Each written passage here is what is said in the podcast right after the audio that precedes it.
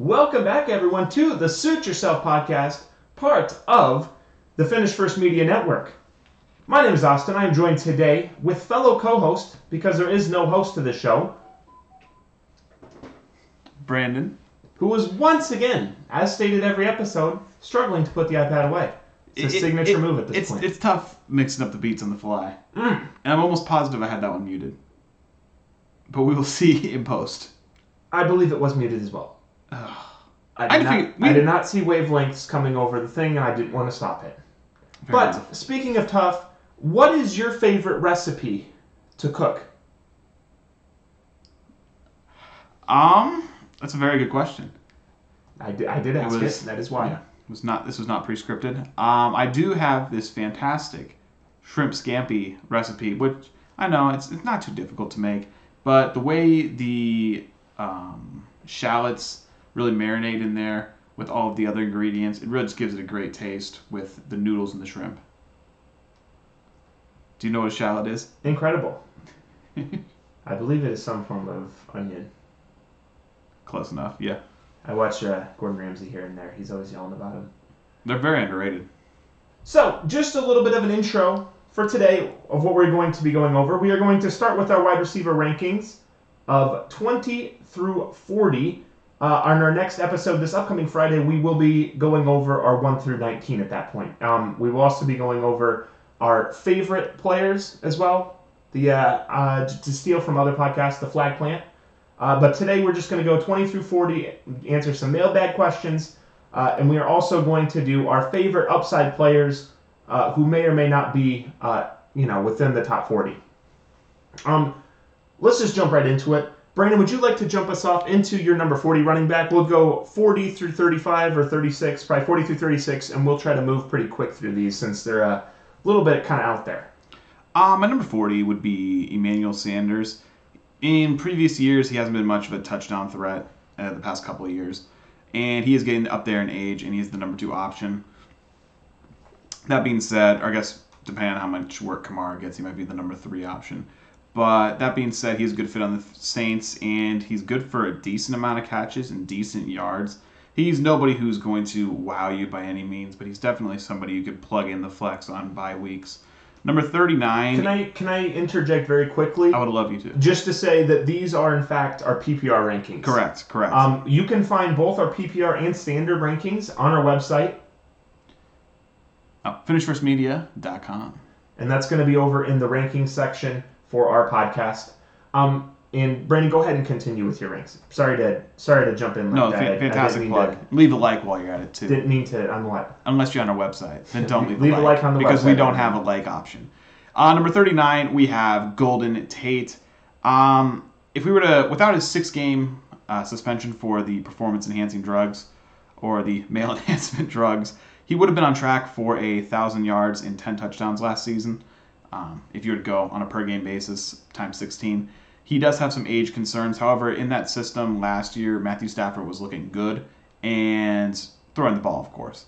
And he is a very handsome man. Yeah, arguably. That's kind of joking. I'd say he's about middle. Yeah, he's middle. He looks kind of like a goob, but enough. Yeah. Let's see. Number 38, we have Henry Ruggs III.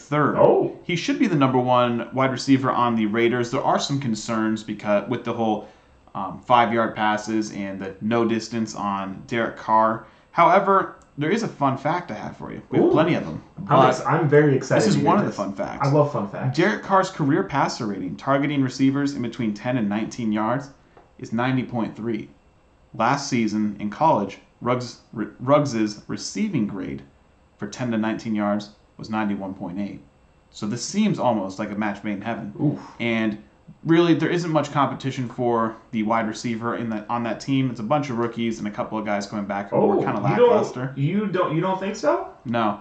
The main guy was Darren Waller. I think he'll be impacted by this the most. But I think Ruggs has potential to be very good this year. Number 37 is another guy I think has a lot of potential, and that is Diontae Johnson.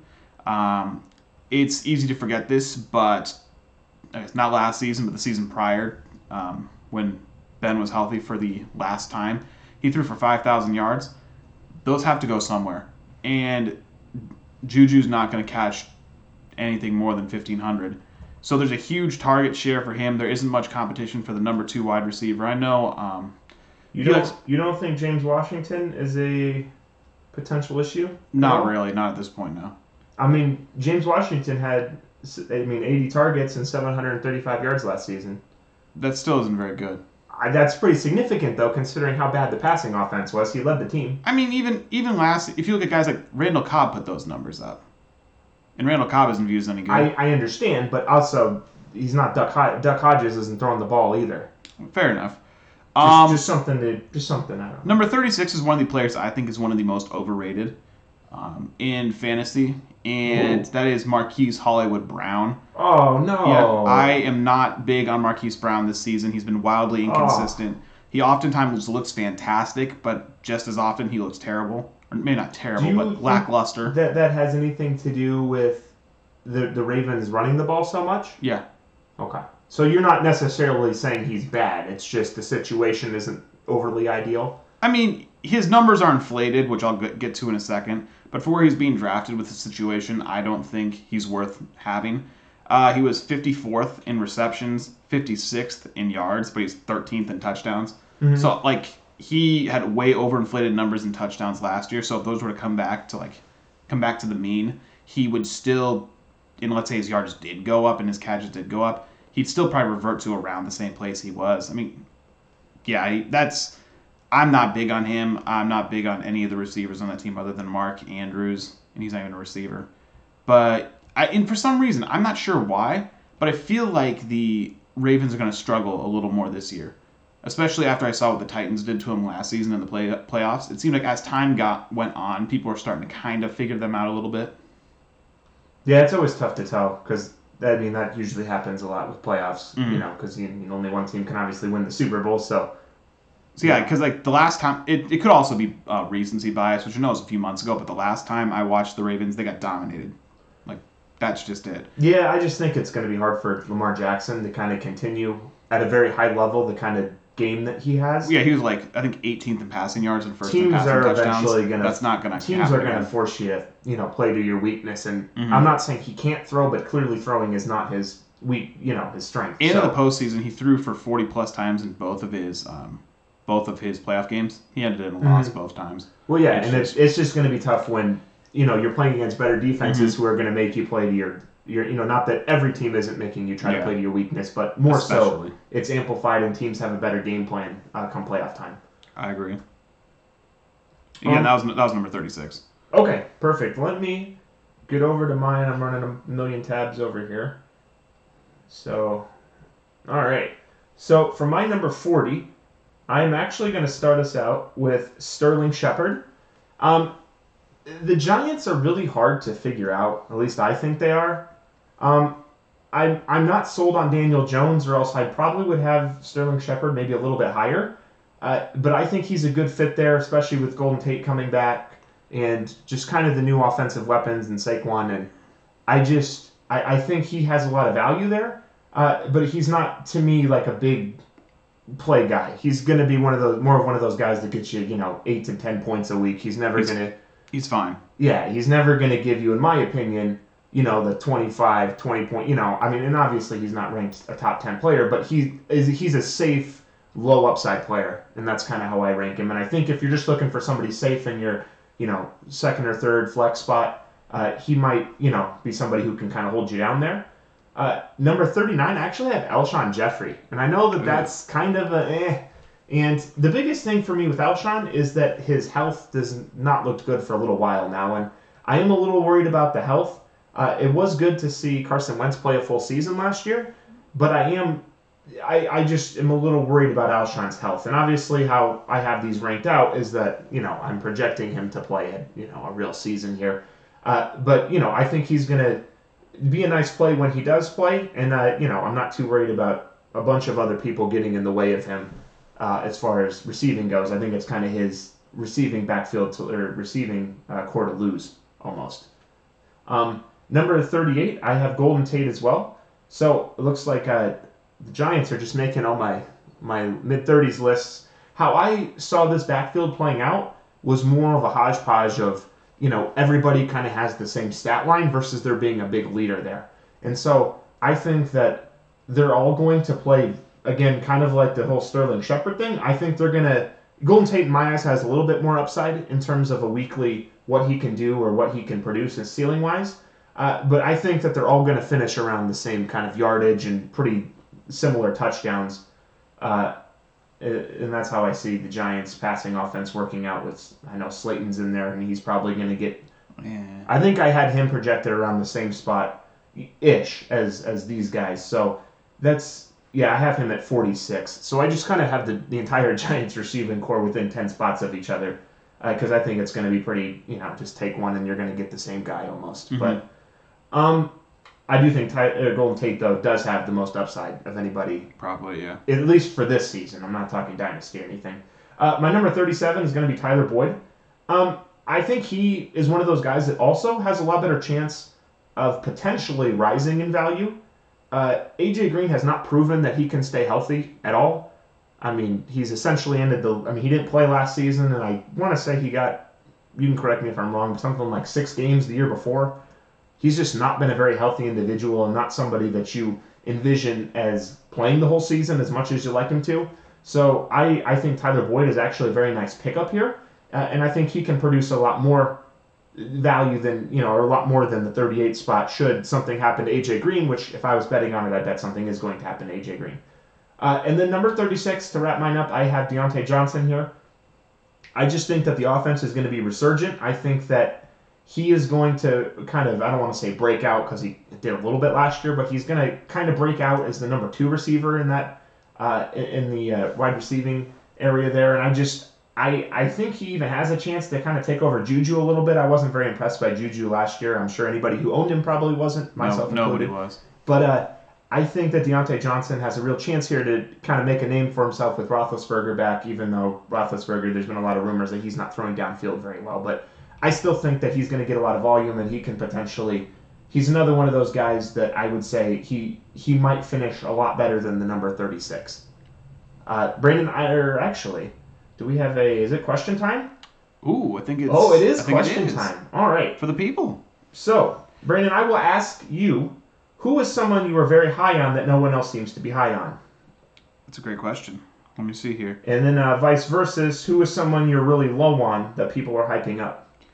Let me pull up my list. I have this written down. Oh. The person I'm very low on is actually going to be on my next one. And people might be very upset about it. But that's okay. Somebody I'm very high on this season, especially for his ADP, is Cooper Kupp. But that's something for next episode. And I have a whole essay here as to why he should be picked up. So we can come back to that. Where do you have him? Where is he in the ADP? ADP, let me pull it up. I believe it was somewhere around for like wide receiver 15 or something like that. Okay. I think he's a lot better than that. Yeah, I can just tell you by looking at my ranks that he was probably going to be my answer for this segment as well. Was he really? I have him ranked in my top 5 as a spoiler. Ooh. So, obviously, if he's... You too? Yeah, he's going to be the exact same one for me, just looking at what I have here. I like that.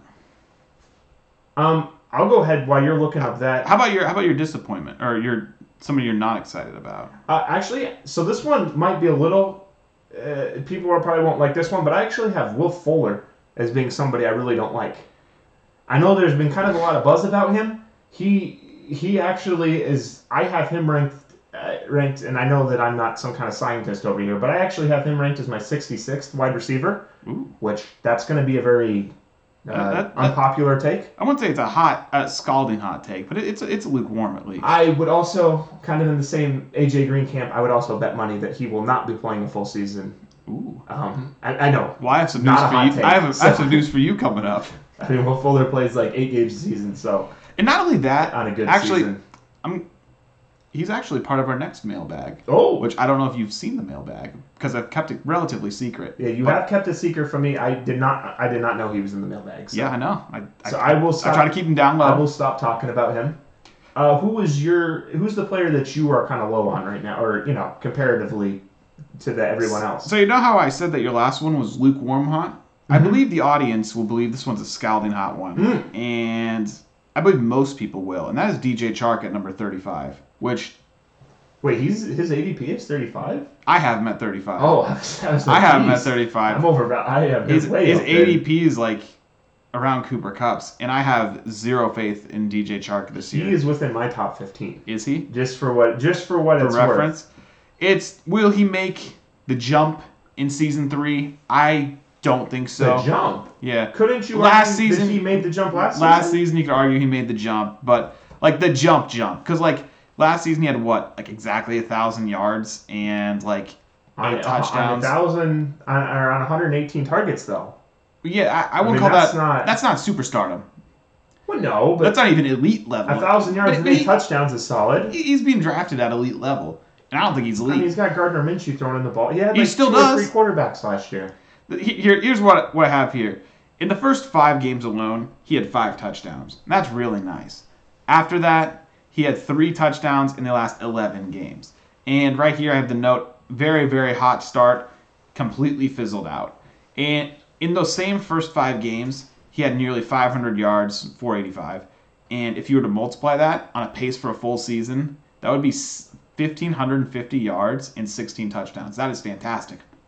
But if you take the pace he spent 2/3 of the season on, the 11 games, that would be 760 yards and 4 touchdowns. So without like, and he had a couple games, I think it's week 1 game, he had like 4 catches for like 140 yards and a touchdown. So it's like, well, that is like a fluke game. Well, can I play devil's advocate and say, why would you assume that he's going to continue the bad numbers and not the good numbers? Well, first off, his rookie season was okay. Then we have this one. This is his like main sample size. 2/3 of his best year were bad. But when it couldn't you make the argument that if he, since he's still a developing player and he's shown the ability to be very good, that he's going to take steps forward, and maybe next year might be the opposite in terms of, you know, it might go from being, you know, I can't remember if you've said 5 or 6 good games, but five good games, and maybe next year could it switch? He might have 5 bad games and 11 good games kind of thing. Well, even with that, it would probably get him to 1,208, which is really good, don't get me wrong. But if that's his max ceiling. He had 8, though, with the and I don't 8 see touchdowns that happening with the bad games. Well, yeah. But so if you switched him, he'd have a lot more than 8. It's just he's a lot of risk, and like his stats fell off a cliff once Minshew became quarterback too. So just like they seem to like to run the ball a lot, and he's their best guy, sure, but there's a lot of questions about Gardner Minshew as well, and it's just for where he's being drafted, I just don't see it. Maybe I was a little disrespectful and put him a little low. Well, that's what I was going to say. I don't mind the criticism of him, but I don't think he's anywhere. I mean, to me, like saying 20 would be kind of like ridiculously low on him, you know? Yeah, I don't know. I just not excited about him at all. Right, that's fair enough. Unfortunately for him. But let's see. My next one. Oh, you have multiples. Well, yeah, he was just my number 36. All right. And he's the guy I wasn't excited about, so it worked out perfectly. I did not intend that. But number 35, we have Sterling Shepard. As you were speaking earlier, I said he was fine, and my notes say definition of fine. And not speaking about looks. I don't know what he looks like. But if healthy, he's probably good for 900 yards to 1,000 and 7 touchdowns. A guy who you're fine with playing during bye weeks or at the flex. Maybe even a wide receiver, too, depending on how he's doing. The next guy, this one I can see him moving up. That's CeeDee Lamb, because he's replacing Randall. And what is he? He's number 34. No. I'm saying you think he's going to outperform? I think he's move up. I think he's better than this. Or he has potential to be better than this. I was just making sure, but we were arguing there. Okay. Yeah. So he's replacing Randall Cobb, which isn't difficult. And Randall Cobb even ended the season with 850 yards and 3 touchdowns. I think he's going to be significantly better than Cobb. So even if, let's say, he plays at the same level, that's still really good for a rookie. Mm-hmm. And that's, like, I can't see a world where he's worse than Randall Cobb. And with that, like, if 850 and 3 is the floor, I think that's pretty good. I think there is a little rebuttal, though, and I would say that if you look at the Cowboys offense, I believe they had the most yards in the NFL. Yeah. And they also had 2 guys over 1,000 receiving yards. That is true. So couldn't you argue that Randall Cobb's numbers were a little overinflated? Because They very well could have been. Your third receiver is going to go down, you'd think, before the first two. But he could even has potential to surpass Michael Gallup, just because Michael Gallup. Oh. Well, Michael Gallup, by an efficiency standpoint, he was very bad last year. He led the league in drops, and there are plenty of stats that showed that he just scored a lot because he got the ball a lot. Now that's a little bit of a hot take. Number 33, DK Metcalf. So how many of these do you have? I start at 36 and go down to 31. Oh, okay. I went really long on DJ Chark. I'm sorry. But DJ Metcalf is number 33. He, very athletic, performed way better than I thought he would last year. I guess he could make the leap, but with that offense, it's hard to trust two receivers, especially with Russell Wilson. For whatever, when was the last time they had two elite receivers? I can't remember it. Number 32, it's the guy who kind of never goes away, and that's Marvin Jones. He seems a lot older than he is, but he's not, surprisingly. And, yeah, he's only had, one great season in his career as well. He's a classic always hurt guy. Yeah, but, he's always hurt. On a per-game basis, he's always hurt. Consistently a touchdown scorer, good enough to play or draft for bye weeks and flex. I think he's a good DFS option. Unfortunately, too, yeah, he only played 22 of the possible 32 games in the past two seasons. And he's always good, but never great. But last year, even on a per-16 game basis, which you're not drafting him for the per-16, but if he did, he was on track for nearly 1,000 yards and 11 touchdowns. So still somebody you should keep an eye on. And you're not going to like number 31, and that's A.J. Green. I have him ranked in the next portion here, cool. too. So. All the reports are saying he's looking of the A.J. of old. The offense should look a little better. When healthy, he's the poster boy of consistency. Unfortunately, he hasn't been very healthy lately. That poster hasn't been However, I read reports that this offseason, he trained in injury prevention. Whatever that means. So he had not done this in the 10 years prior that he was hurt. I gave a quick... I dove into it and take a quick look, and apparently he was doing exercises and drills to increase ankle strength and durability. Yeah, I mean, that's a real thing. Yeah, it was strange to hear that. A lot of people have weaker ankles. Yeah, it was a strange thing to hear about, and a big part of his training was injury prevention. Just for the folks at home, the older you get, the easier it is not to get injured. So I think it's going to work very well for him. The easier it is not to get injured. And it was supposed to be a joke. Oh. They're talking he's healthy now. Yeah, he's older now. I don't buy it. That's what they're saying. I don't know. That's what everybody who's coming off something says. He's one of those guys. He could be one of the steals, though. I think he's being drafted around the 7th or 8th round. I mean, you could use an 8th round pick and potentially get a decent RB2. Mm-hmm. He's high risk, high reward, I think. And Burrow could be a lot better than we expect to. He could be worse, too. So there's a lot of risk involved with him. But, yeah, he was number 31 for me. All right. So I will get it going with the number... Oh, boy. I always get confused. 36? 36. Yeah. I think I went over my 36 last time. Who was it? I said Diontae Johnson, didn't I? Yeah, you did. You went too far. No, well, I can't count when it goes like this. My number 35 is actually A.J. Green. So I'll go quick on this one just so we don't have to hear the same thing 100 times. I share a lot of the concerns that you do. Again, he's ranked where he is because I'm trying to be fair to him and project a full season. If we're being honest, if I was drafting today, I don't know if I would draft him in this spot in a redraft league. As somebody who owned him in a dynasty league last year, going into the season, he was finally healthy. And then what do you know? He's not healthy before the season starts because he tweaked it. I want to say at the beginning it was, he tweaks his hamstring. And it went from that to he's just shut down for the year. And it's it's not good. Okay. And I know a lot of it's because they were tanking and there's why put him back out there because he's always hurt. And I get it. But to me, he's just such a stay away, and I just have that taste when that name is mentioned. Like I said, like Brandon mentioned, I think he's going to be, just because of how I view him, he's a week to week potential winner. But I think you're only going to have him half the year, so it kind of depends. If you're in a situation where, I drafted really good running backs and I have nothing at wide receiver and he's still there, that might be worth taking a chance on.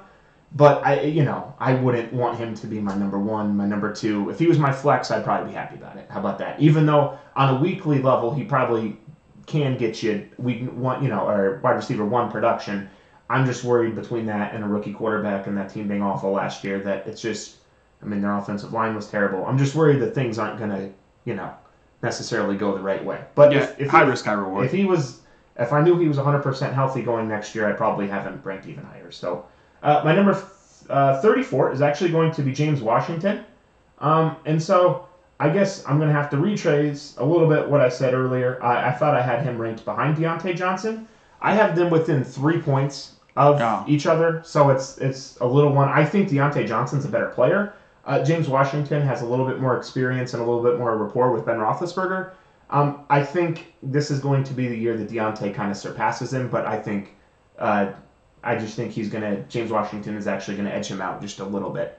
And like I said, I expect the pass game to be a lot better and to rebound from what it was last year, and so I'm expecting a pretty good season out of the Steelers just in general. Moving on, kind of like Brandon, my number 33 is going to be Marvin Jones Jr. I think he's going to put together a very nice season, assuming health. He's kind of in the A.J. Green camp. If he's healthy, he's going to win you some weeks, and then otherwise he's going to sit on your bench questionable every week and never play. So, again, if you're not risk-averse and you need some big upside, I would go with him. If you're just looking for somebody to get you consistent points and play most of the time, I would stay away from him. Number 32, I have Michael Gallup. I think he's going to be the clear-cut two. I don't want to admit it because I don't think he's better than Amari Cooper, but sometimes Amari Cooper kind of just takes plays and games off. I think he has the chance to be better than Amari Cooper. Like I said, I don't think he's a better player, but I think he has the chance to. And given how much the Cowboys throw and how dynamic that offense is, I think there's a pretty good chance that even if he doesn't surpass him, that he is going to still go over 1,000 and get his touchdowns. So I think I'm not sure. I'm going to have to check ADP if I'm high or not on him, but I think he's a very good value at the number 2 spot. Number 31, also going to be a guy that we're a little bit unsure about, and that's Stephon Diggs. John Brown, if he can get over 1,000 yards, I don't know why Stephon Diggs can't, but I feel like Stephon Diggs also shares a lot of the same qualities that John Brown has. So I'm not really sure how that backfield or that receiving core is going to work out. I do think he's obviously a better player, so I think he's going to be the number 1. And again, I think there's good reason to think that he could be over 1,000 yards with, high amounts of touchdowns, given how much Josh Allen likes to throw deep, and that's kind of, his forte there, Josh Allen. So I think he's another great player with high upside, and that's going to be my 31. Excellent. Sorry, go ahead. Excellent. Let's see, number 29. Now, were we going to discuss? Oh, I think you're skipping segments here. Oh, we have another question for the people. Yeah, as mentioned a little bit earlier, we have the question. Let me get to it here. It wasn't much of a question. It was more of a statement, and I wanted to know what you thought about the statement. So Brandon's question is essentially, is Will Fuller going to ball out? Yeah. Deshaun Watson. Will he be one of the best in the league? Says Will Fuller will ball out and will be one of the best in the league. Yeah. Wishful thinking. Are we calling Deshaun a buyer? He's got to say that no matter what. So what's he gonna say? He's gonna be awful and get hurt week 3 again. Let's say hypothetically this question wasn't provoked. Let's say someone was just talking. He brought up in conversation, oh, by the way. If Will Fuller, again, I think that Brandon Cooks and Will Fuller are essentially kind of the same guy. So I was a little confused initially, even like why they did this. And again, Brandon Cooks actually plays games. So if you just wanted to say we wanted one Will Fuller to play all season, then I guess that's fair enough.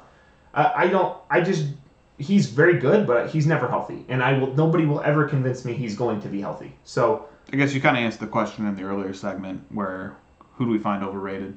I think you mentioned him. Again, if you knew he's going to play 16, I put him up there. He's not. He's just not going to. Like, I just don't care. He's not going to play 16. So that's where I am, and I think Brandon Cooks is better than him. So that's where I stand. Do you have any closing thoughts, or is that are you in any kind of agreement? As an owner of him in Dynasty, I want nothing but success for Will Fuller. As one does. However, that being said, I have little to no faith in Will Fuller. If we just look at the stats alone, he has never surpassed 1,000 yards, which I know that isn't the barometer of skill, but he's never even eclipsed 50 catches. Again, it's probably because he's probably never eclipsed 11 games played. Exactly. Or but something, I don't. He's never eclipsed 10 touchdowns. I guess looking at it now, he hasn't even eclipsed 8. So it's his best season was literally from a fantasy perspective, 49 catches, 600 yards, or round up to 700. and 3 touchdowns. He's essentially... He's been in the league for 4 years. Mr. DFS, Mr. Best Ball. And even if we look at last season, he only played 11 games. But if we were to multiply that to 16, he still wouldn't have made 1,000 yards, and he still wouldn't have hit 5 touchdowns. I mean, in fairness to him, he did have DeAndre Hopkins on that team as well. No, I agree. But to sit here and pretend like he's all of a sudden going to not get hurt with more work is kind of silly. And no, I agree. Yeah, I don't see it. I hope. I want him to, but I don't see it. He's not on my list for top 40 today. He's one of those guys you just have to hope has a really good first couple weeks and you trade him. Yeah, absolutely. I think that's always the good Will Fuller move because he always balls out at the beginning. So, well said. That being said, let us move into our, I believe we are at our 30 to 26? 29 to 25. Gosh, dang it.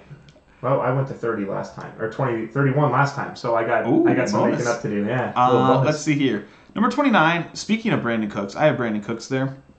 Prior to last season, he had 4 consecutive 1,100 yards seasons. It is impressive how he does that over so many teams. Yeah, exactly. He's a decent enough red zone threat as well. He's just constantly hurt and constantly with these concussions, and there's a lot of uncertainty. Is he hurt? I feel like he plays at least 15 every year. I gotta look it up. But yeah, it seems, at least it would seem that he always has some sort of problem.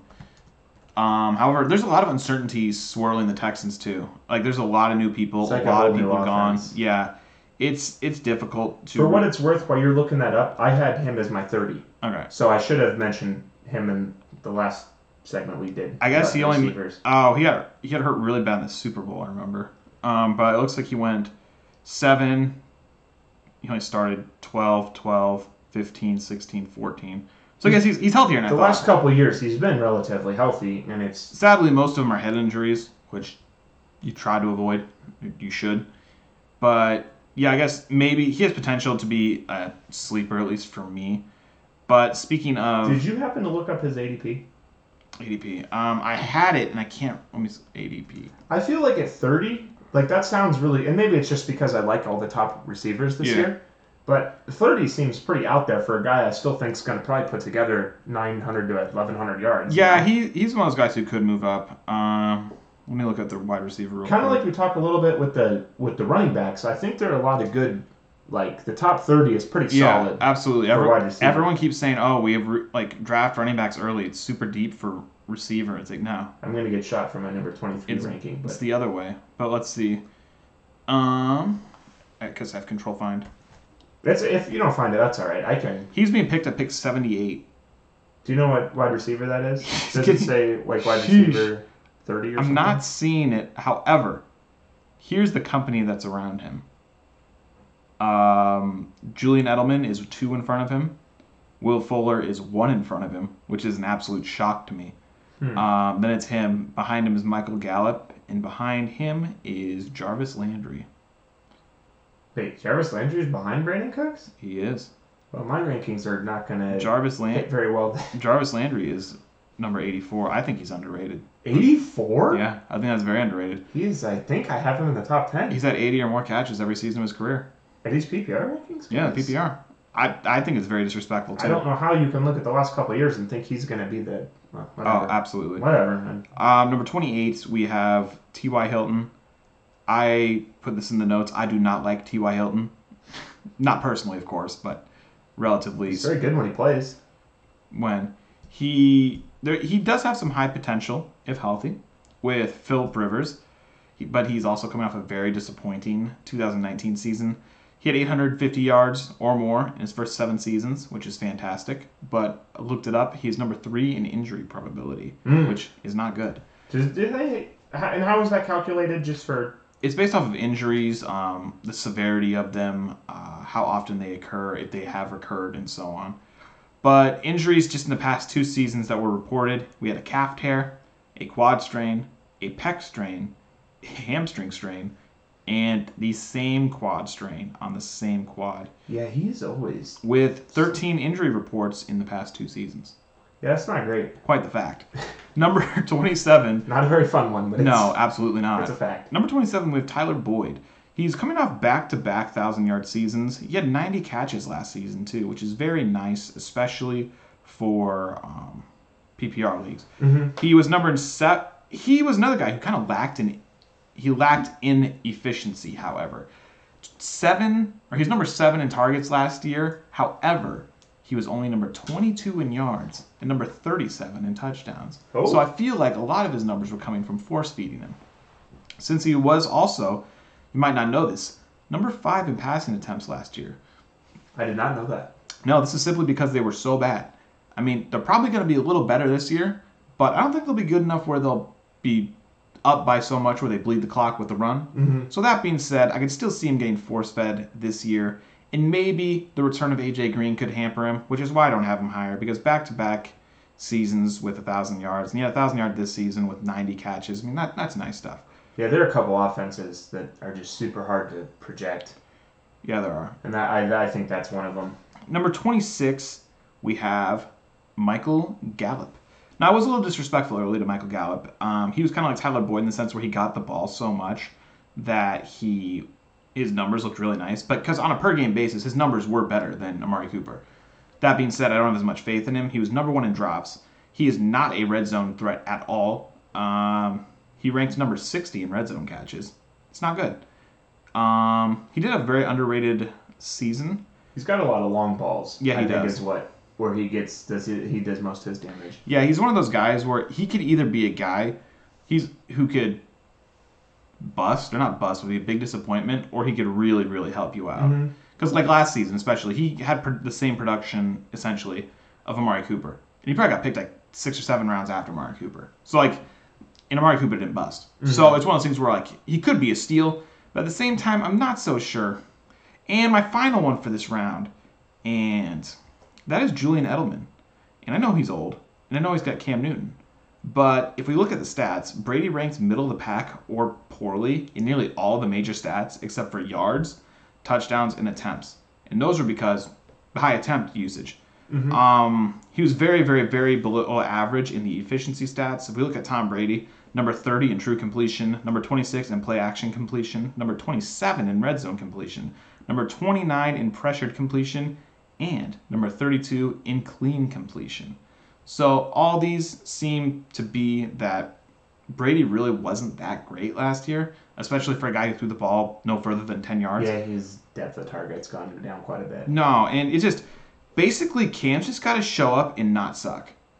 And I think that offense will run just fine.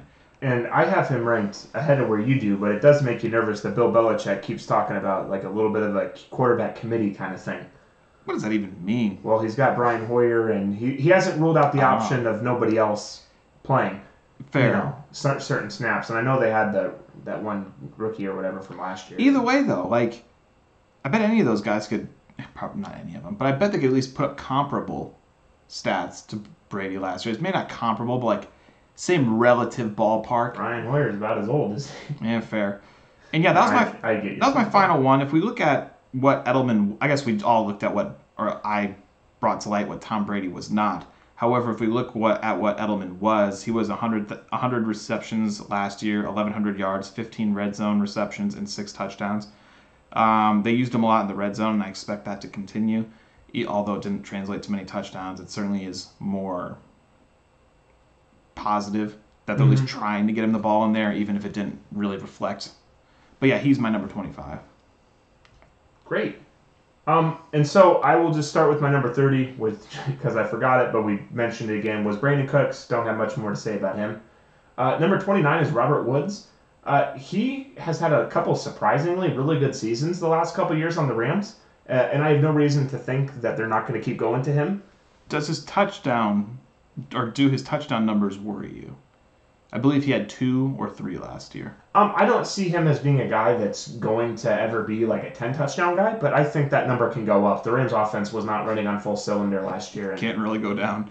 Well, I know, but I could see him having like 6 or 7 or something, maybe even 8. But you just don't project him to have 10 like a lot of you guys. You know, that's probably why he's number 29 and not number 19 or 9. You know what I mean? I really don't like him, and I have him way higher than you. So he gets a lot of yards and a lot of catches, so he's a very safe floor. Not as high of an upside kind of guy. That's my notes here, very safe pick. Yeah, he'll have weeks where he'll have a week or two where he gets you high points, but for the most part, it's going to be pretty simple with the 5 catches, 60 yards, and a 1 in 5 chance of a touchdown. Yeah, so I think his touchdowns are going to go up because I think the Rams' offense is going to be a lot better, but that's kind of how I see things on that end. I have Terry McLaurin, actually, at my 28. He looked very good last year. There's no way he can – I think he has to be better this year, given that he's not going to be a rookie any longer. And I think the offense would hopefully have more of an identity. I hope the quarterback situation is at least kind of figured out a little bit, and I think hopefully more than that. It was a disaster. Yeah, the Redskins are the Washington football team. The Washington football team. It's a hard team to another one of those difficult teams, but I think he's going to put together a nice year, and I mean, granted, he doesn't have a lot of competition, but I think it's going to be a solid year for him, and he's going to build on what he did last year. I'm very excited about him as well. He had a lot of he's kind of one of those ceiling guys. Mm-hmm. He has a pretty high ceiling. There were a couple of weeks I think he had 1 or 2 catches, and he kind of disappointed. But overall, I think he's definitely a nice addition.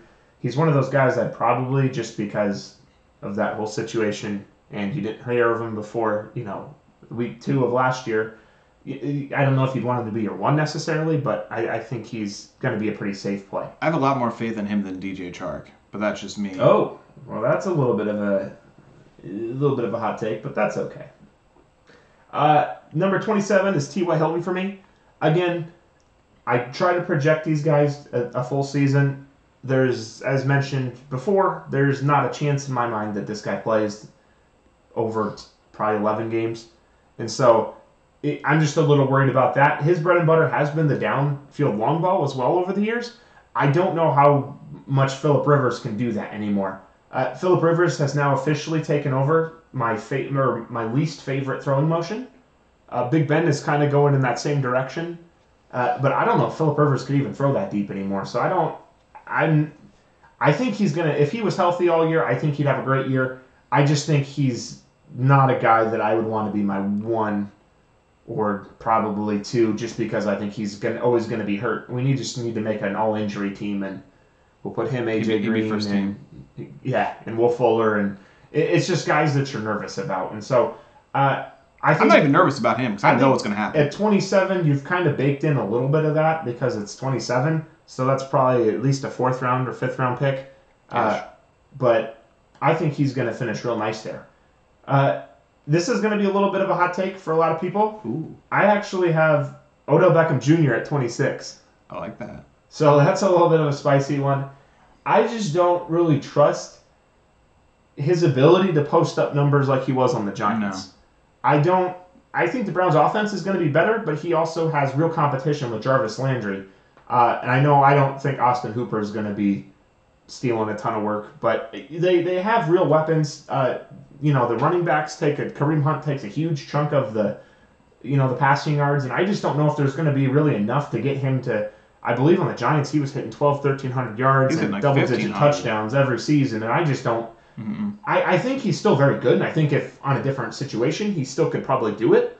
I just think in the situation where they're at, coming off the year that they had the last couple, it's just safe to kind of put him middle of the road here. And again, I'm just looking at my list. If I were to give him, for example, 15 more points, he'd be around my number 13, so it's not like it's separated very much.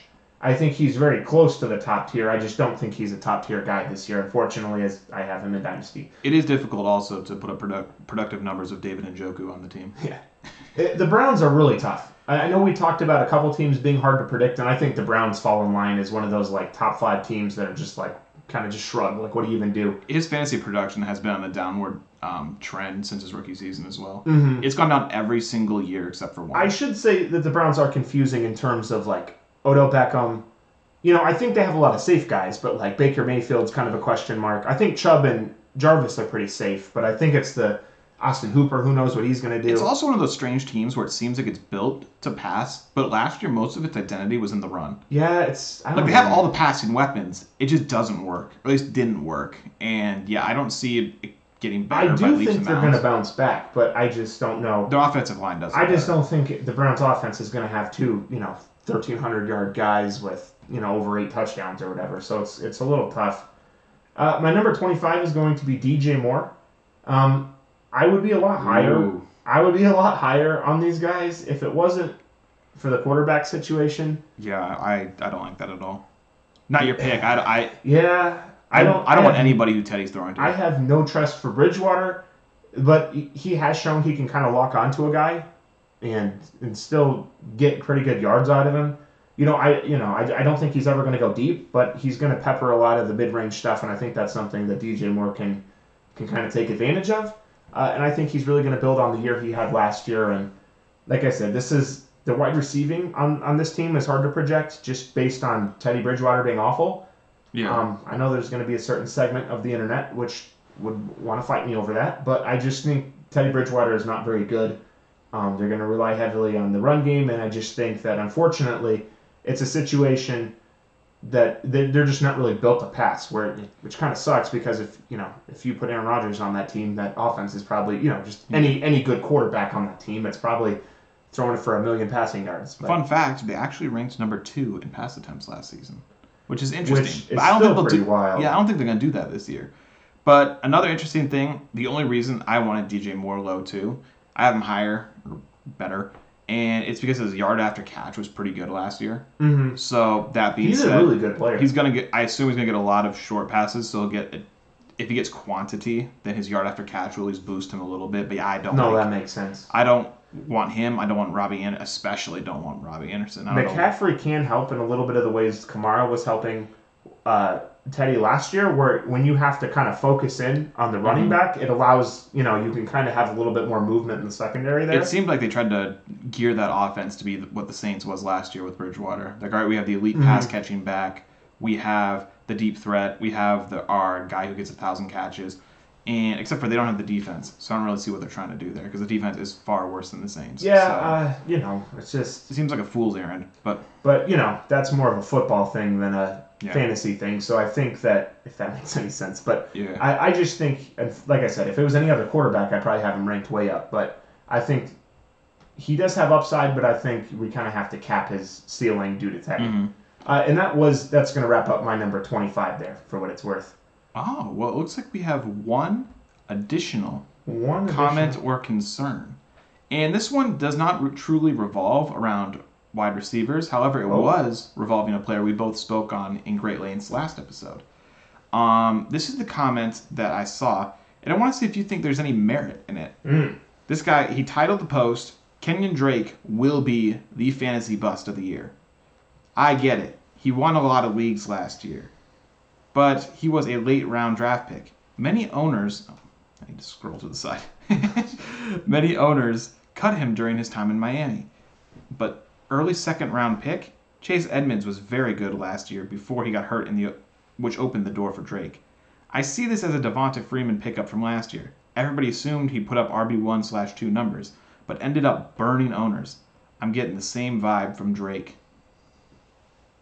I mean, I don't think anybody's really arguing. I mean, is this guy really arguing that Chase Edmonds is better?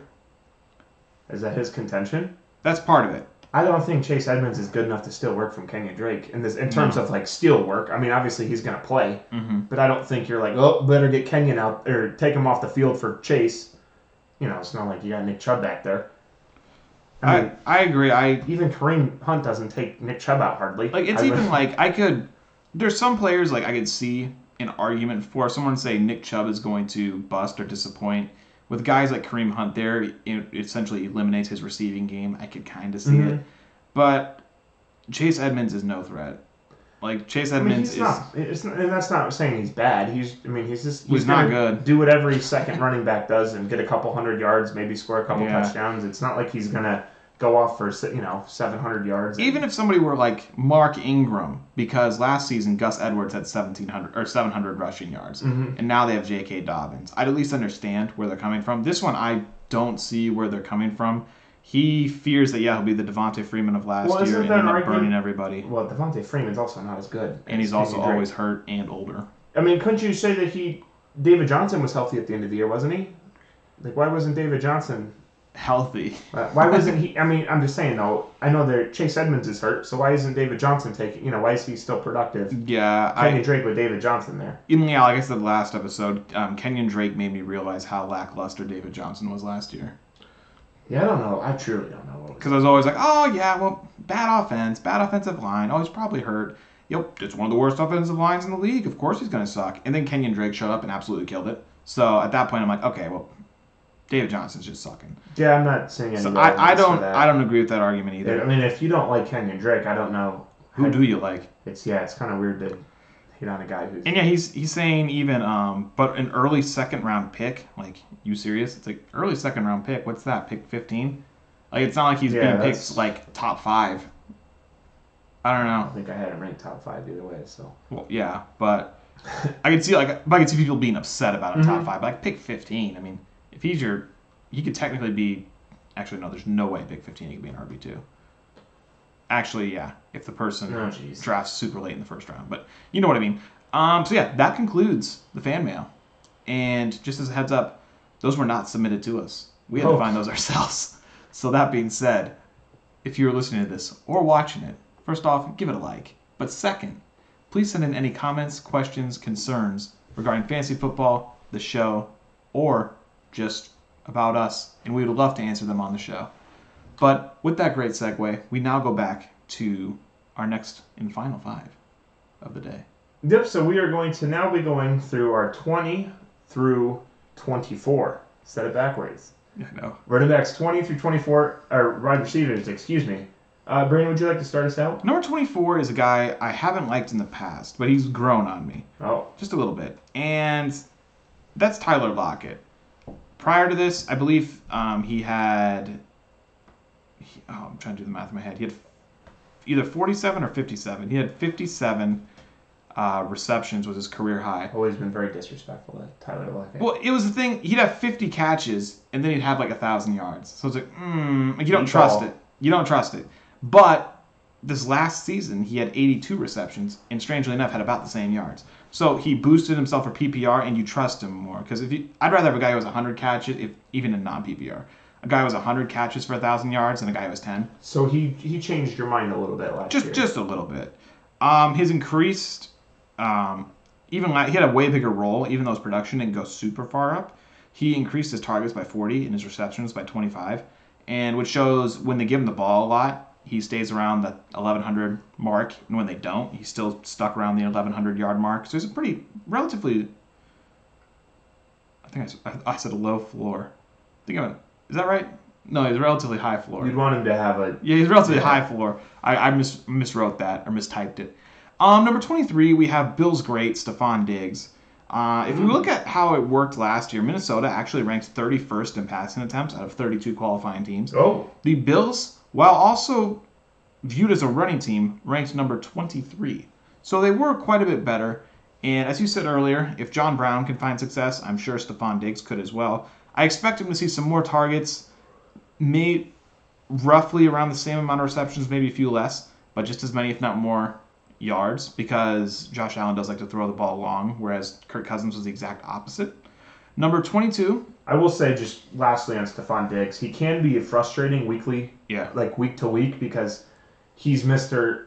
I'm going to have three receptions for 150 yards, and then the next week it's one for 20, you know? And it's kind of really disappointing because, and I know this hasn't been his whole career, but I know a lot last year he was either really boom or bust. Yeah. Where it's like, oh, hey, you got me 20 points this week. Oh, and now he got me 3. Kind of one of those things, but a lot of upside there. Let's see. Number 22. Oh, and one interesting fact. He's listed at 6 foot. However, the people at camp thought that he looked at least 6'3 to 6'4. Fun fact. Gee. Maybe it was just the helmet and the cleats, but we'll see. Yeah, because he's never been measured professionally before. Apparently not. Number 22, we have Jarvis Landry. He outplayed OBJ last year from a fantasy perspective and just a production perspective. 81 or more catches every season as a pro, which keeps his floor very, very high. 81 catches, that's 5 points per game. And that's the least he's had in his career. So that 5 points a game just on catches, on his least amount of catches. So he has a high floor for that. As a pro, rephrased it. On the Browns, he's averaging 82 catches, 1,000 yards, and 5 touchdowns. So he's like the ultimate RB2 / flex option. I think he's very safe, and he hasn't been hurt much. So I like Jarvis Landry. Number 21 is a guy I don't really like. Uh-oh. However, I think his role will be increased, which might help him out a little bit. And that is Robert Woods. He's a relatively safe pick, as we said earlier, but I'm not too high on him. He was the number 8 in targets, and he was the number 8 in receptions. But with all those receptions and with all those targets, number 14 in... Yes, thank you. Number 14 in yards, and number 59 in touchdowns. How could the guy who has the 8th most catches have the 59th most touchdowns? It's the opposite of Hollywood Brown. We do have an interesting fact, though. Oh, I've actually had another one? I've had a few of them. A few nuggets. Another one. And this is a very interesting fact. He had 574, which ranks 33, in air yards. But he had 560 yards after catch, which is about 50% of his production. Which I don't even know what that means. Or I know what it means, but I don't know what that means for him. Is that a good thing or a bad thing? I'm not sure. But I don't see people with about a 50-50 split, which is, I guess, could explain why he doesn't get many touchdowns and he doesn't get much red zone work. It could be how they use him, too. Yeah, it's just, it's a very bizarre stat. Mm-hmm. Most people are like 3-1, where he's 1-1. He's always been a little bit of a bizarre player, though. Yeah, he really has. He's always slept on and everything else. I don't know if he is, though, because I guess he's always like... one person who will say Robert Woods when you ask who a good receiver is. But, I mean, relatively, compared to his contemporaries, if I were to think of good receivers, I wouldn't think of Robert Woods. Exactly. But well, I mean, like, he's fine. I bet you most people don't think he's ever had 1,000 yards. Oh, well, they need to watch our show. Listening works as well. Yeah, or listening. But we have Keenan Allen at number 20. Ooh. This might be viewed as disrespectful because Keenan Allen was actually very good last year, and he played much, much better than I thought he did. I think he's had 3 consecutive years of 1,000 yards minimum. Which is good for him because he used to be known for the injury bug, but now... Oh, come on. He was known for that. There's a difference between hurting your hamstring every week. And, oh, yeah. What about that lacerated kidney? And hurting your spleen or... Yeah, I mean, there's a... Didn't he break his collarbone? Well, it was like the thing with... It was weird... It was like the thing with Davante Adams. It was always something. It's like, oh, this is going to be his year. Oh, well, he lacerated a kidney. Shoot. Jason Witten. Fine. But I'm praising him. He was number 2 in receptions, which I was not aware of. He was number 5 in yards, number 6 in red zone catches, and he was also number 9 in yards after catch. The big question is, I guess, injury concerns, but I don't really view that as much of a concern, but it's just something to keep in mind. But also the quarterback questions. This is what has me having him ranked so low. We have not seen him play a single snap yet, and upon draft, I heard many people were upset with that pick. So, and with Philip Rivers gone, he's a guy who could put up phenomenal numbers, or he could... You don't like Tyrod or Justin Herbert? No. Uh-huh. Bill's great, Tyrod. I love him, but... Do you? Not literally, but figuratively. Yeah, but do you? He's the last Bills quarterback to make a Pro Bowl. Yeah, but that's like the Alex Smith Pro Bowls of old. Actually, I'm pretty sure Josh Allen made it because somebody backed out. Oh, the first 50 guys backed out. And didn't Teddy Bridgewater make a Pro Bowl? Yeah, he did. It's the classic... No, Josh Allen. It's the classic 300 guys opted out. We have 2 quarterbacks left to call. I'm looking at Josh Allen on the Jags. No, never mind. Oh, jeez. I thought he made it, but apparently... There are 2 Josh Allens. I know. Okay. But, no, I remember Vince Young made the Pro Bowl. I think he had 1,500 yards and, 8 touchdowns. The next year, Matthew Stafford missed it, throwing for 5,000 yards and 40 touchdowns. It was like... Yeah, that's why I hate when people bring up the argument, it's a little tough. They bring up, Pro Bowls or All-Star games. Nobody cares. That's why they do rings. Remember, Bill Russell. Exactly. Greatest, of course. How could I forget? He reminds us every time he speaks, and I hate it. But yes, speaking of that, I've concluded with my top 20 of the day. All right. So I will go ahead and jump into mine. So my number 24, this is one that really pained me. It pained me to put him here. I actually have Mike Evans at number 24. Again, not much separates him from, being 12 spots closer. But I have him at number 24. I am very worried about the Bucs offense. I don't mean very worried as in I'm scared they're not going to do anything. It's just him and Godwin put up so many yards. last year. It's just so hard to think that it's going to be repeatable with no Jameis and without being down all the time. And I just think the offensive numbers are going to be down across the board. I have him quite a bit lower. However, I have him marked as somebody I have no faith in. No faith in. Or I lack faith in. It's the thing, like, he could put up top five numbers or could put up number 20. I mean, he does like every year, but that's the only reason I put him up there. Everyone acts like Brady is a godsend for their fantasy production, and he might be a hindrance. He won't sling the ball.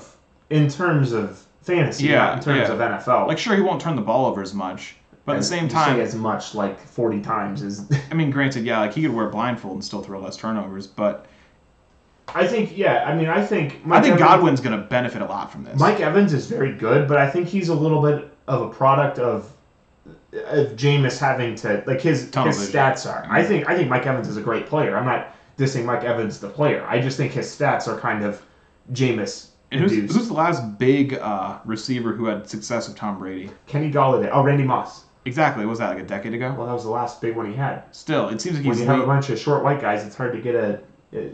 I guess Nikhil Harry doesn't count. I'm not counting. Yeah, Nikhil Harry didn't do much, but it seems like he's always going for the slot guy and the small guy who gets a lot of separation, a couple of yards downfield. Can I call Gronk? Can I say he fits that? No, he's big. I mean, you can't say he's the last big receiver. He's not a receiver. Well, all tight ends are big. Is he not a ball catcher? Wouldn't he therefore be a receiver? I mean, we don't sit down and say, oh, well, he had James White, but Gronk, wide receiver James White out there. Gronk is different than a normal tight end. Was. Well, yeah. I still think he's going to be okay this year, but that's for next week. For those 4 games he plays. So moving on from Mike Evans, 23. I actually have Jamison Crowder. He put up some really nice stats last year, and I don't see any reason why he can't keep that up. I don't think they've done anything on the offensive end with Jalen Reagor or even Brashad Perriman to necessarily knock him off of his yardage. I believe he put up over 800 yards receiving last year with Sam Darnold only playing, I think it was 13 games or 12 games. He missed a few games too, didn't he? It was, I just think that he, again, this is not a Mr. High Floor kind of guy, but he has a pretty high ceiling where I think he's going to be very consistent with the production that he offers. And so I'm a big fan of Jamison Crowder there, and I think that he can, again, I don't think he's an elite player, so his ceiling is capped, but I think he can reenact or even do a little better than he did last year, just given the general lack of targets that are on the Jets. And yeah, Robbie Anderson's gone too, which I know he's not anything great, but he's still somebody who took a lot of targets. No, exactly. So I think he's going to be another safe bet. Number 22, I actually have Devontae Parker. Include the Dolphins in their aforementioned list of teams that we don't really know what the heck they're going to be doing on offense. Parker was very underrated last year. He put together a very nice season, and I think... Isn't Fitzpatrick still slated to start technically? I know it's technically.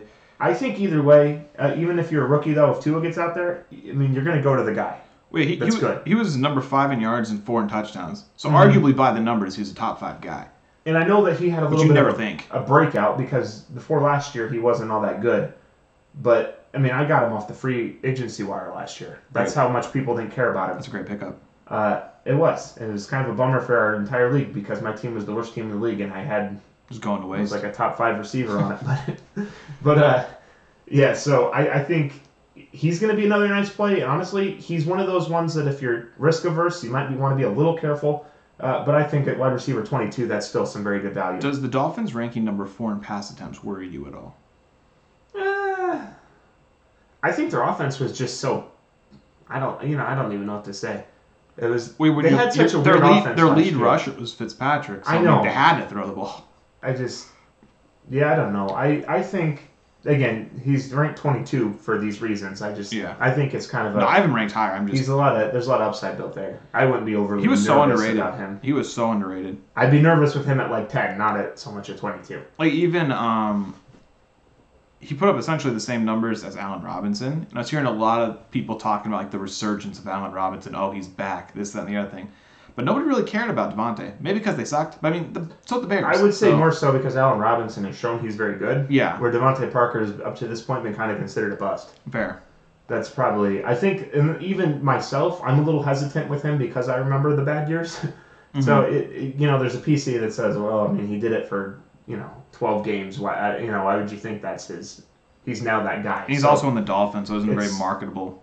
franchise either, so they might not have been pushing it. Like guys like OBJ, he outperformed OBJ, but you still saw OBJ a lot more than him, just because he's just more marketable. I'll move on to my 21, and that's going to be DK Metcalf. Ooh, I know. I'm expecting him to build a lot on last year. I know that typically you'd want to ignore most of the stuff that comes out of the training camps and the interviews, but Russell Wilson has really talked him up, and they've kind of talked about the rapport that they've built.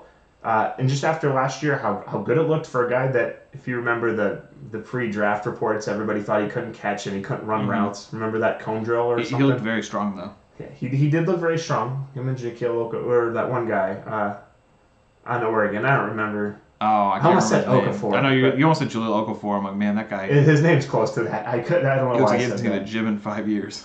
Yeah, different body, that's for sure. Was it Sean Okerman or that might be it, something like that? I don't know, but yeah, I think DK is going to build on where he was last year, and I think he's really going to push Lockett a little bit in terms of who has the most yards. I think Lockett is going to overpower him, but I still think he's going to be right up there, and he's obviously proven with a very good rookie year that he can be a guy, you know, that you can kind of trust every week, and and I wish he was on my dynasty team.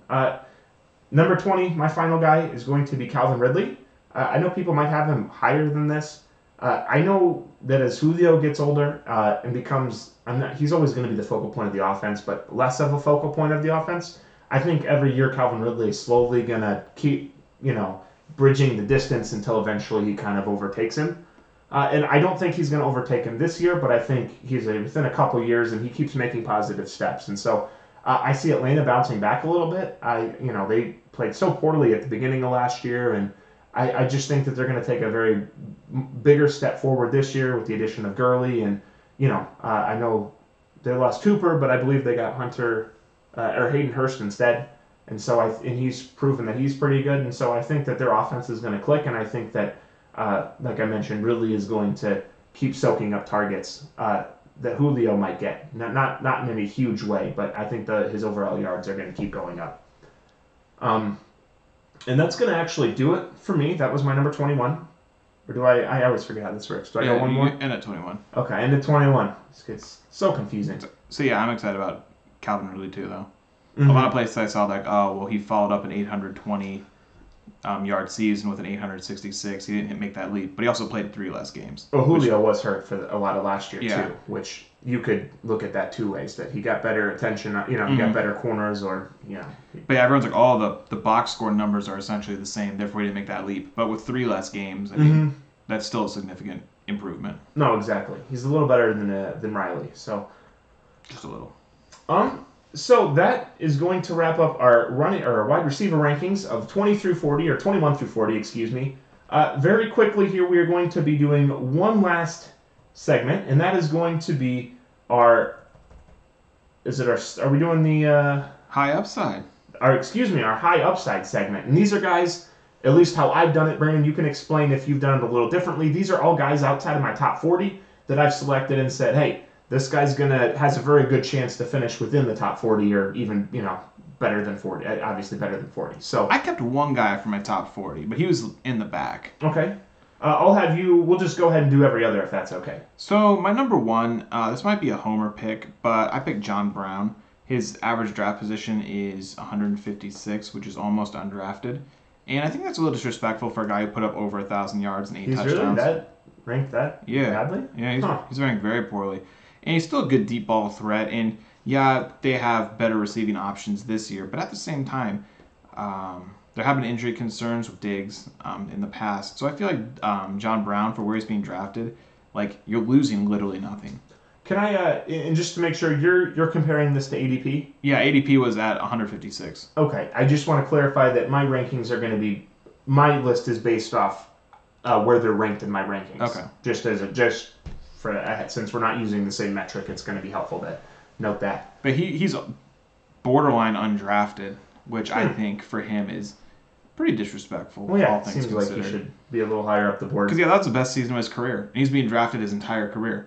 So he puts up like 3 or 4 like lackluster years and still gets drafted. Puts up a good one, not like we shouldn't draft him anymore. It doesn't make much sense. So I have 3 players, and I'm going to start with the first one, and that's going to be Hollywood Brown. I actually think that he's going to do a lot better than he did last season even, and I think he's going to be the clear-cut number one guy in that backfield. Obviously at the wide receiver. Yeah. Obviously Mark Andrews sold down the tight end and probably going to have more yards. But I think he's going to, as we mentioned a little bit earlier with the Julio situation, I think he's going to bridge the gap a little bit, and I think he's only going to get better. So I'm expecting him to have a better year this year and potentially be a guy that surprises a lot of people. Let's see, my next one.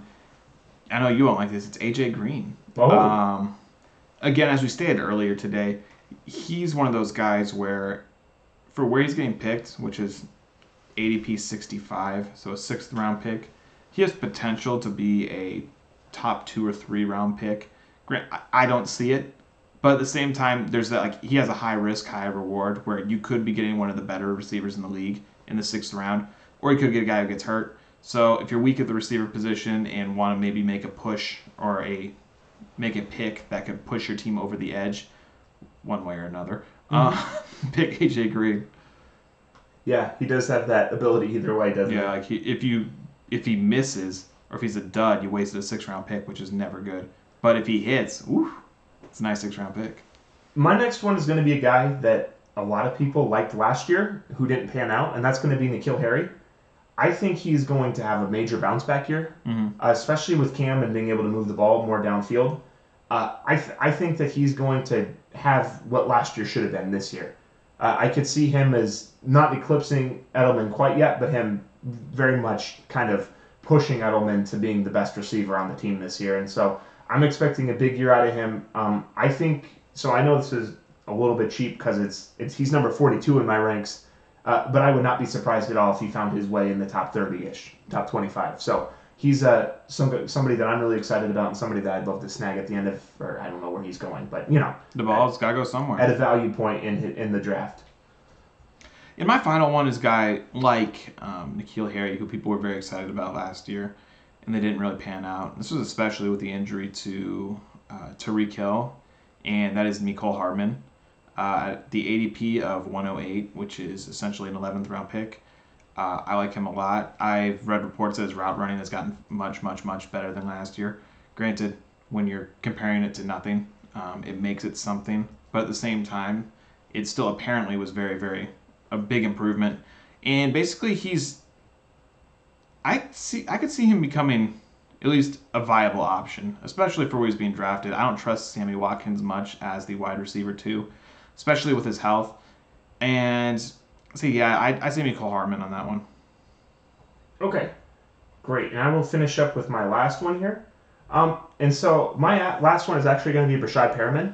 He's a little bit, of all these guys, he's the one I'm least excited about. But he just went to the Jets this year. Last year, he had 645 yards on the Bucks with 6 touchdowns, and that's kind of being the third guy on the team. So, you can argue all day that he had the worst coverage and this, that, and the other thing. But I think that he's shown, and I know he's been on a couple teams, but I feel that he's shown enough to say, hey, I think he's worth a shot, and I think that he can put up some good numbers for you this year, especially with the Jets losing Robbie Anderson and essentially just having Crowder there and the new rookie as well. So I think he's going to go ahead and put together a nice season. I don't expect him to go for 1,000 yards and 10 touchdowns or anything like that, but I think he's going to be a nice, potentially get you 700-800 yards and, 4 or 5 touchdowns. So he's kind of a nice end-of-your-bench stash that, and I could be completely wrong. He could end up being quite a bit better than I think he is. Fair enough. Did you have any more, or is that going to wrap it up for you? That will wrap it up. Okay. Well, perfect. Once again, we'd like to thank everybody for tuning in to this week's episode. This is episode 3 of our podcast. Next week, I believe it will be on Friday, we will be reviewing our, Brandon looking over into the frame, we will be reviewing wide receivers number 1 through 21. I will never get it right. You're right, it's 1 through 20. 1 through, I don't know. We're going to be reviewing 1 through 20 next week, or this Friday, excuse me. Brandon, where can the good people find us? The good people can find us where they can always find us. And that is on finishedfirstmedia.com. Finishedfirstmedia.com. That's first spelled out. finishfirstmedia.com. This was the Suit Yourself podcast, which you could also find on Apple Podcasts, and you could also find it on Spotify. Do you have a Spotify, Austin? Like the podcast one? Or no, do you have a Spotify account? I sure do. Me too. It's free. So you just use that free link. If you like ads. Mine's not free. Well, fine. All I'm saying is it's free to get. You're literally out nothing. So even if you don't like it. But couldn't one argue that they would potentially be out time, which is the greatest currency that any of us have? I mean, yeah. At the end of the day, that's a fair assessment. At the end of the day, when you're in your deathbed, listen to it while you're doing something. Yes, no matter how rich you are, there's no way you can get time back. You can never buy or bargain anymore. It sounds like you are arguing against listening to the podcast. Well, just listen to it in the car, guys. Come on. Listen to it in the car. Listen to it while you work. Mowing the lawn. Yeah, mowing the fresh cut grass. Exactly. You wouldn't mow fresh cut grass. I mean, you could. Why? It wouldn't make much sense, but you could. But yeah, just do it whenever. Yeah, that's about it. You can find it on Spotify. An excellent outro there. No, I know. I was tripping over everything. But yeah, look us up on YouTube on Finish First Media, or you can find our podcast as well at Suit Yourself Pod. That's Suit Yourself Pod. And I know I've mentioned this a couple times, but a friend of ours is beginning a podcast in maybe a week or two on Finish First Media, and he has named it. Do you want to know what the name is? Every week it's a week or two. That's never going to happen. That's not the podcast name, though. Okay. What is the podcast name? It's the High Ceiling Podcast. It's going to focus on Dynasty, but also it's going to be a podcast with a very high ceiling. So that's all I have to say. Is there anything you want to say before we sign off? I just want everyone to guard their hearts this week. That's all I got to say. Well said. All right, everyone. Thanks for listening. We'll be back Friday. Have a great evening, morning, or afternoon.